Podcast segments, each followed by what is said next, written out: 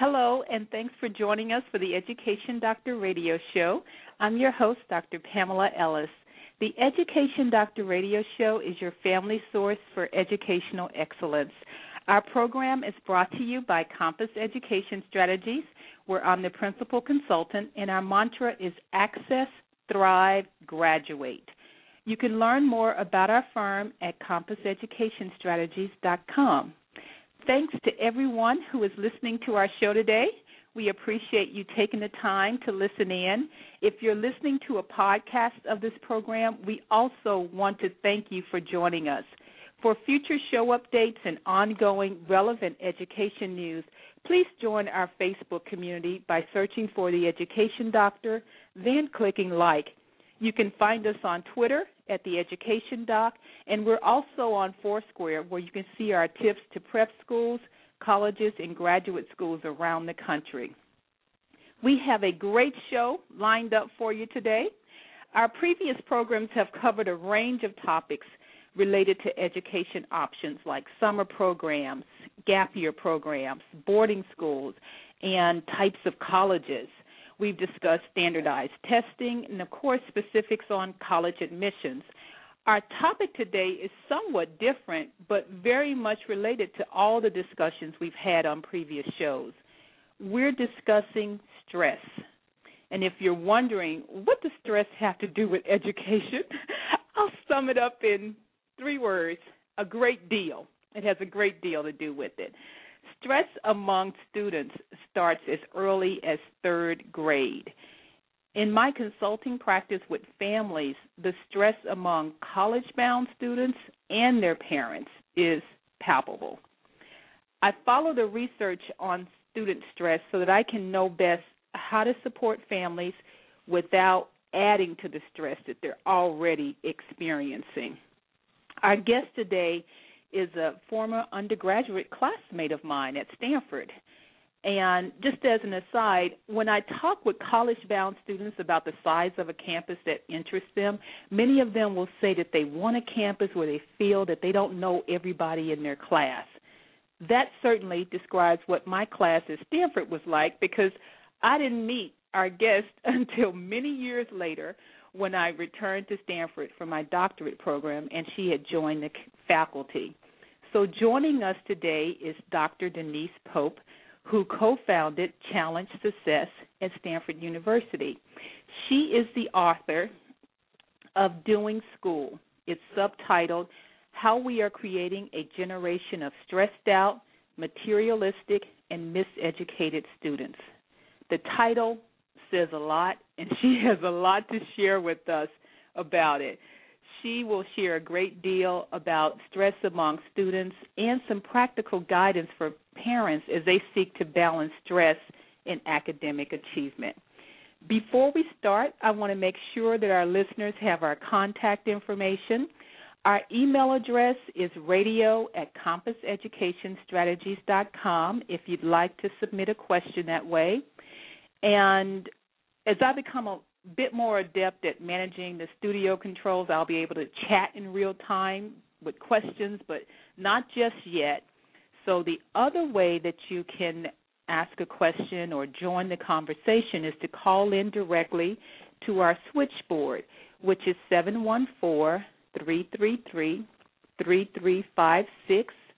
Our switchboard is located in sunny Southern California, but I am broadcasting live from Dayton, Ohio, and Denise is joining us from Palo Alto, California. I have been in California for the past week, and I took a red eye flight, flight back to Ohio this week. Every time I take a red eye, I tell myself that it's the last time, and so I am still recovering from that flight. So maybe this time next week I'll be adjusted, but I know that I'm here today and I'm ready for a great show right after this break. I am back now on the Education Doctor radio show to talk with Denise Pope of Challenge Success at Stanford University. Denise, are you there on the line with us now? I am here. Thanks for having me. Oh, great. Well, thank you so much for joining us. How are you doing today? Great. It's a beautiful sunny day, and uh, all three of my kids are back in school. so oh my goodness! Well. Isn't that the best time? well, and that's why I productive. do this show at early in the day. that is yeah. great. So you said you have three children? I do. I have a child in high school, a child in middle school, and a child currently in elementary school. Oh my goodness, just like me. So you feel my pain. I do. I do. so Denise, let's get started. I, I want to tell you thanks again for joining the show. We appreciate your time. But let's get started by just telling us a little bit about what led you to this whole topic about student stress among students. Well, actually, before I had kids, I was interested in this topic because my doctoral dissertation at Stanford had me shadowing uh, five high school students for a school year. And I was looking for what was working. I went to a great high school, public high school that had a great reputation, and I was doing a um, research on what was really getting kids excited and engaged with learning. And what I found was at this great high school with this, these super kids, there really weren't getting as engaged in learning as I was hoped. They spent a lot of time stressed out, a lot of time trying to balance the workload, doing things like cheating, uh, cutting corners, and it hit me right then, um, even though I had been a teacher for several years before that, that even the best and the brightest students at these top schools are having some real health issues, some emotional issues, and some hmm. uh, academic issues. So that's what got me interested in the topic and started this whole thing. Hmm. Wow, wow. And what were some of the things that students were most stressed about? I mean, was it just getting good grades or in their classes or the testing? What was it exactly that you found?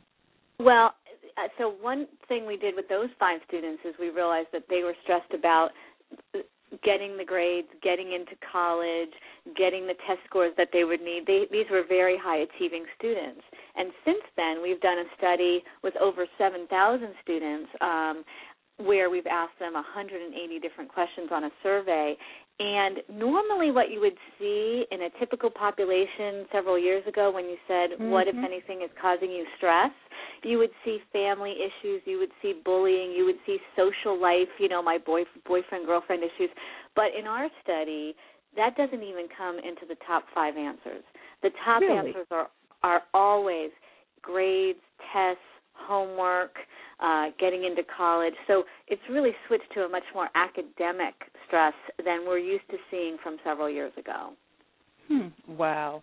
Now, one thing is have you found any differences along types of schools at all? Like, are there trends where you see more stress with independent schools or with public schools or at a certain grade level? What were some of the trends that's a and, great question. Yeah. So one of the trends is that we see the stress increase as the kids get older, which which probably isn't surprising because school gets a little bit more demanding and usually the extracurricular activities get a little bit more demanding. So that wasn't a huge surprise.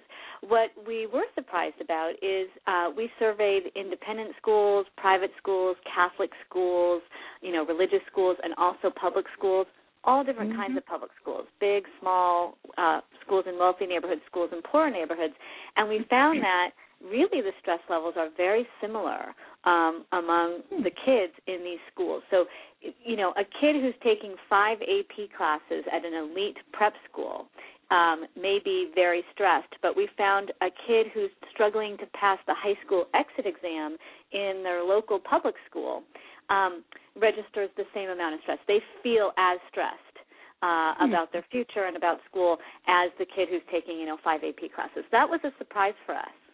Yeah, yeah, definitely. Now, what about uh, parents? Were parents involved at all in these studies that you did? We haven't done a survey that large of parents, mm-hmm. but we work with parents in Challenge Success. We do some live parent education courses and some online courses are getting started later this fall. And what what they're saying, first of all, they're stressed, right? It's very mm-hmm. stressful to be a parent right now. There's a lot of expectations. Um, that you need to be a good parent, that you need to be up on all the newest parenting strategies, that your kid needs to be perfect. So there's a lot of parent peer pressure on us poor parents. Um mm-hmm. and they are they're quite worried at, you know and and the kids are reacting to this worry about will my child make it to college? Will my child be able to support um himself when he gets out? You know, am I doing the right thing by by not signing him up for XYZ activity when everyone else is signed up for that activity. So there's a lot of stress mm-hmm. on parents as well. Yeah. Now, D- Denise, can you go back a bit and tell us a little bit more about Challenge Success? Sure. So we started the program because of the book that I wrote and the research that I had been doing, and we realized that we wanted to take all this research out there on best practices both for um, school communities, how to get kids engaged in learning, and best practices on how to have healthy, well adjusted kids. And we wanted to translate that for the schools, for the parents, and for the students. So, what we do is we work with all those populations and we help them create plans for change to improve health and improve engagement with learning. Uh, mm-hmm. Uh, so, and that takes different shapes. So the schools will come to our annual conferences. They'll send a team of teachers, administrators, parents, and students, and we'll work with them on a very site-specific plan because every school is different for some changes mm-hmm. that they might want to try, like coming up with a new homework policy, coming up with a new schedule that maybe makes life a little bit easier on kids and allows you to do more innovative, rigorous kind of teaching. For the parents in our classes, we help them think through, you know, how do you react when a kid brings home a bad grade, or how are you going to uh, get your kids to do chores, or you know, like real basic, um, you know, in the moment kind of problem solving. Mm-hmm. That's what our mm-hmm. courses help the parents do. And for the mm-hmm. kids, obviously, we want them to be more reflective on uh, what are the choices they're making, um, and are they getting enough sleep, and are they making healthy choices for their bodies, that kind of stuff. Yeah. Now, does your work at Challenge Success reach colleges and universities as well as the K 12 schools?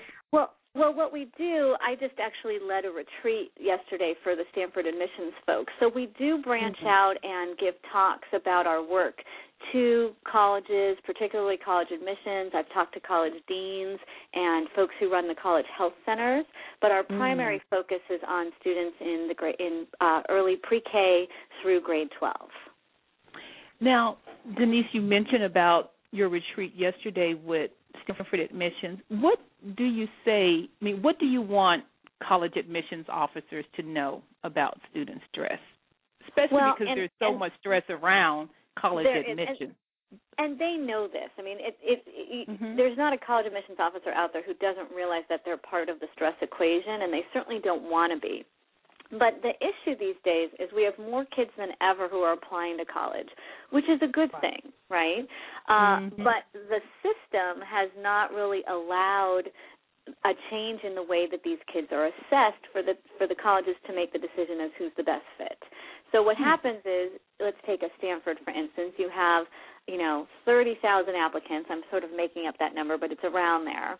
It's and 32 last year. Thirty-two. see, so you know that, Pamela. So thirty-two thousand, and there's only about sixteen hundred slots. So seven right. percent of the kids get in.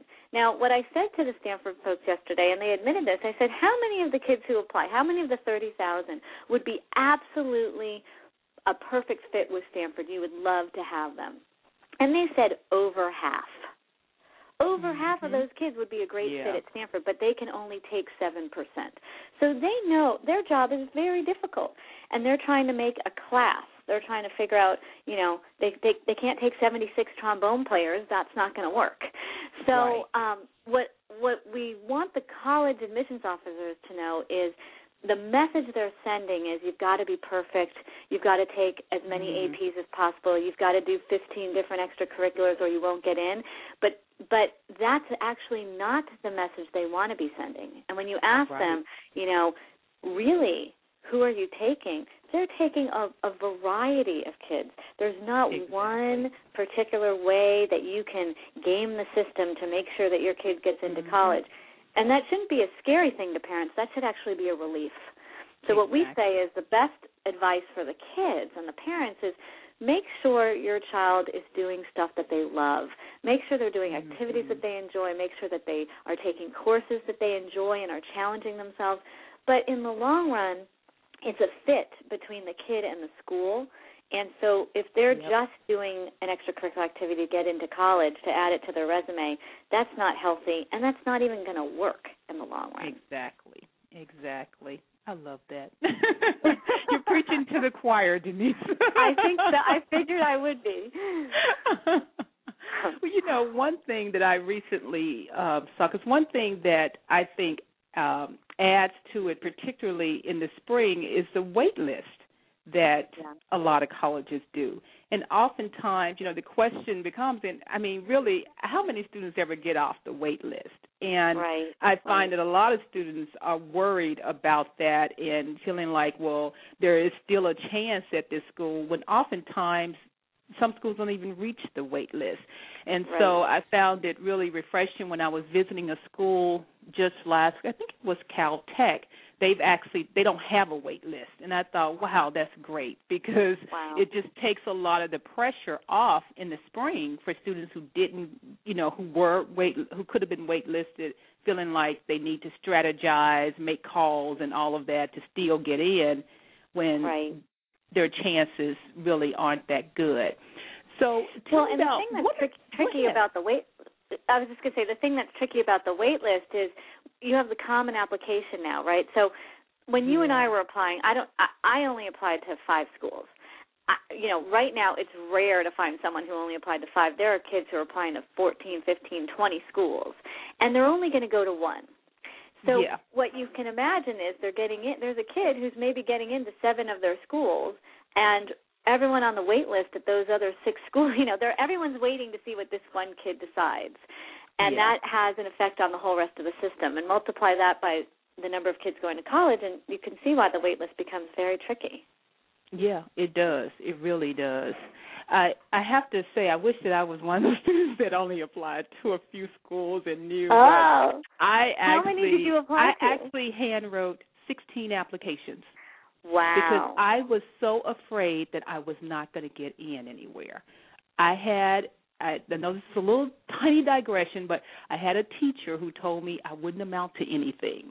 So I felt like I had to prove something and applied to all these colleges. I'm just like, oh my God, no one's going to accept me. But it worked out. it's a lot wow. of worry for nothing. wow. Well, and I think that's the message that we like to say to kids, and I'm sure you Mm-hmm. say this in your practice too, is that there's a college out there for everyone. There and, is. And there's only 200 colleges that are selective. There's 3,000 colleges that you can walk right in, and of those 200 selective colleges, most of them take over 50% of their applicants. Exactly. So when people that is so true. Upset, yeah. So I think we're trying our our vision at Challenge Success is to really calm the kids and the parents down about the process and say, you know what, this right. can be a really positive process. This can be one of the best times of your life. It doesn't exactly. have to be the most stressful because you're showcasing yourself and you're going to find the right fit out there. Exactly. Yeah. And and I think, you know, that's a you know very uh, key to bring up is that there are a lot of colleges out there that could be a good fit, and it's not just those few selective colleges that accept 10% of all the students because there are over there are about 3500 colleges out there but exactly. we focus all of our attention on just the brand names and right. so it's really important to reach outside of that and look at all the great options that are out there Absolutely. So, Denise, what are some of the signs of stress that parents should be aware of?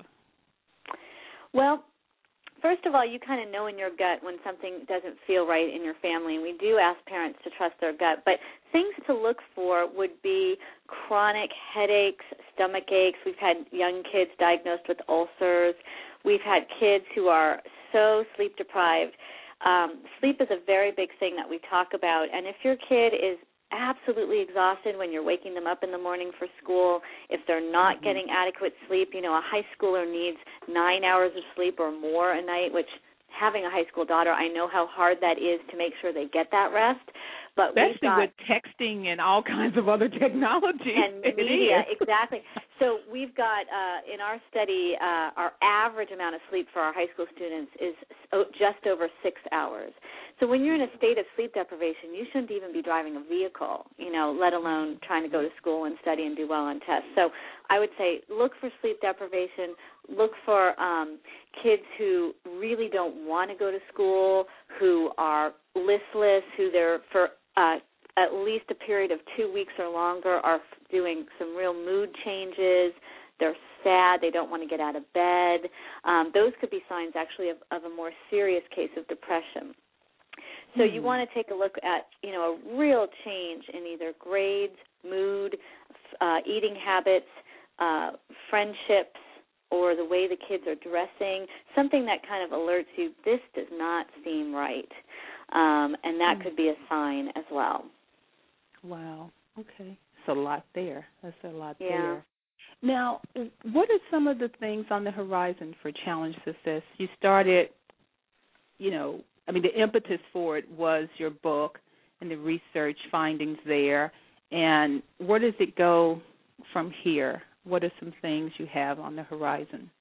Well, we we used spend uh, sort of the majority of our time working with schools, and we still find that that's a very important piece of our work, helping mm-hmm. schools recognize that the schedule that they have of seven periods a day that are 42 minutes long is not allowing the kind of academic preparation that we want the kids to have, the kind of creative, out of the box thinking that we want to foster. Um, but it's mm-hmm. also not allowing kids to be healthy and it's causing stress.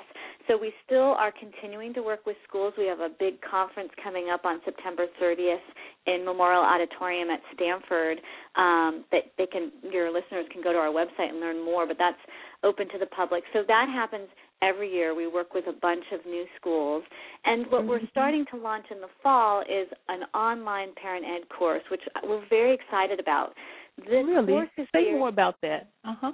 Sure. We're, the course is geared for parents of of younger kids, elementary and middle school age, and it really helps them through everything from how to deal with homework, how to talk about grades, how to handle the media overload, you know, uh, how mm. appropriate is it for your young kids to be playing with these video games. We handle extracurricular issues, you know, sports, how how to prevent overuse injuries in young kids. So we cover a wide range of topics that really help you define your role as a parent and mm-hmm. um, give you very practical advice on you know how to handle day to day scenarios. Well, I have one for you. What about sure. the age at which you get a cell phone? That I mean, my daughter question. is in fourth grade, and she sees that her older brother has one, so she wants a cell phone. She doesn't have one yet, but right. what do you so say to parents who have that question? we have that same conversation in my family, as you can imagine. So, um, the rule of thumb that we talk about is is there a, it's a need versus a want is a good way to mm-hmm. frame this. And of mm-hmm. course, there's not one size fits all, so I can't say everyone at right. age 12, you know. but what you can say is, is there a need? Um, do you have a kid uh-huh. who's walking home alone, who may you may need to reach and make sure that they're okay? Is there are do you have a kid who you have to reach and say, I'm not going to be picking you up today? Those kinds of things may indicate a need for a cell phone as opposed to a want. Um, yes. The other thing is when it becomes, you know, socially um, an issue when they don't have one, and that's mm-hmm. usually in the middle school years. Um, many kids are getting cell phones now. What we're finding in middle school, fewer kids in elementary school, and yeah. this idea of this is how these kids communicate now. They text. Mm-hmm. Um, they call each other. The cell phone becomes sort of like the telephone of the past, right? So Right. I don't know about you, but I was on the phone, you know, with a lot of different kids when I was in middle school. That's sort of your social network. Oh yeah. And and now that sort of phone, you know, being on the phone all the time has switched to being on the cell phone all the time and texting. So it really mm-hmm. is part part of how they learn to be social. So I would say it's something to definitely consider uh, with a middle schooler, with an elementary schooler. If there's a need, you may want to do it. And even in middle school, you need to talk about um, limits so one of the rules that we encourage, and certainly is a rule in my house, is there's no cell phones in the bedroom at night. Mm-hmm. And that is because a lot of parents don't realize that their kids are texting at one o'clock in the morning instead of sleeping. And yeah. even if their kid doesn't initiate it, the little bells and whistles and vibrations could go off, and it's just too tempting. So mm. uh, we encourage all technology in the bedroom um, to come out at night: laptops, iPods, you know, uh, phones, and the other thing that we always encourage is no televisions at all in the bedrooms. You want to have televisions and computers as much as possible yes. in public places so that you see what's going on and you have that interaction in your child's life. Mhm.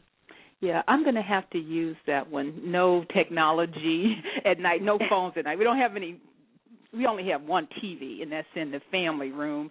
But I had to find out the hard way when I looked at my Verizon bill and saw mm. that my son had over a thousand texts in one month, and some of them were oh. in the wee hours of the morning. And I'm thinking, like, who could you be texting that late at night?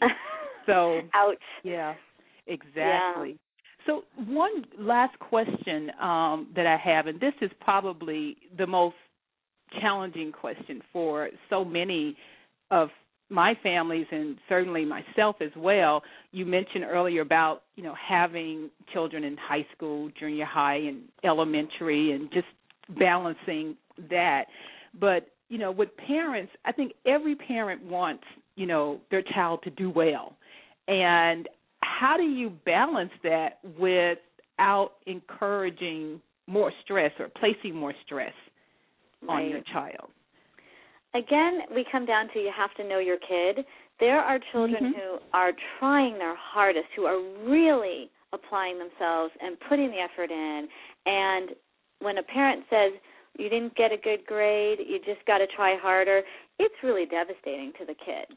Then yeah. there's kids who really aren't putting it all in. They're kind of watching a lot of TV, not really taking things seriously, and they may need a little bit of, uh, you know, uh, encouragement. But the the key here is you have to know your kid and you have to realize that just making it through the day-to-day world of middle school and high school is so hard in and of itself to keep it together yeah. to stay quiet uh, you know for all that time to listen to pay attention to deal with your friends and your changing body and all that's going on when you add the mm-hmm. academic pressure on top of it it's amazing that we have so many kids who actually survive and make it through so i think as a parent you know I err much more on the side of let the kid be the kid.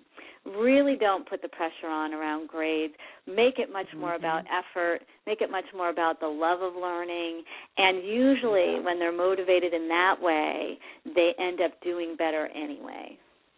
That's a great note. Thank you so much, Denise. Um, I want to ask you if you can just share with our listeners again how they can stay connected with your work.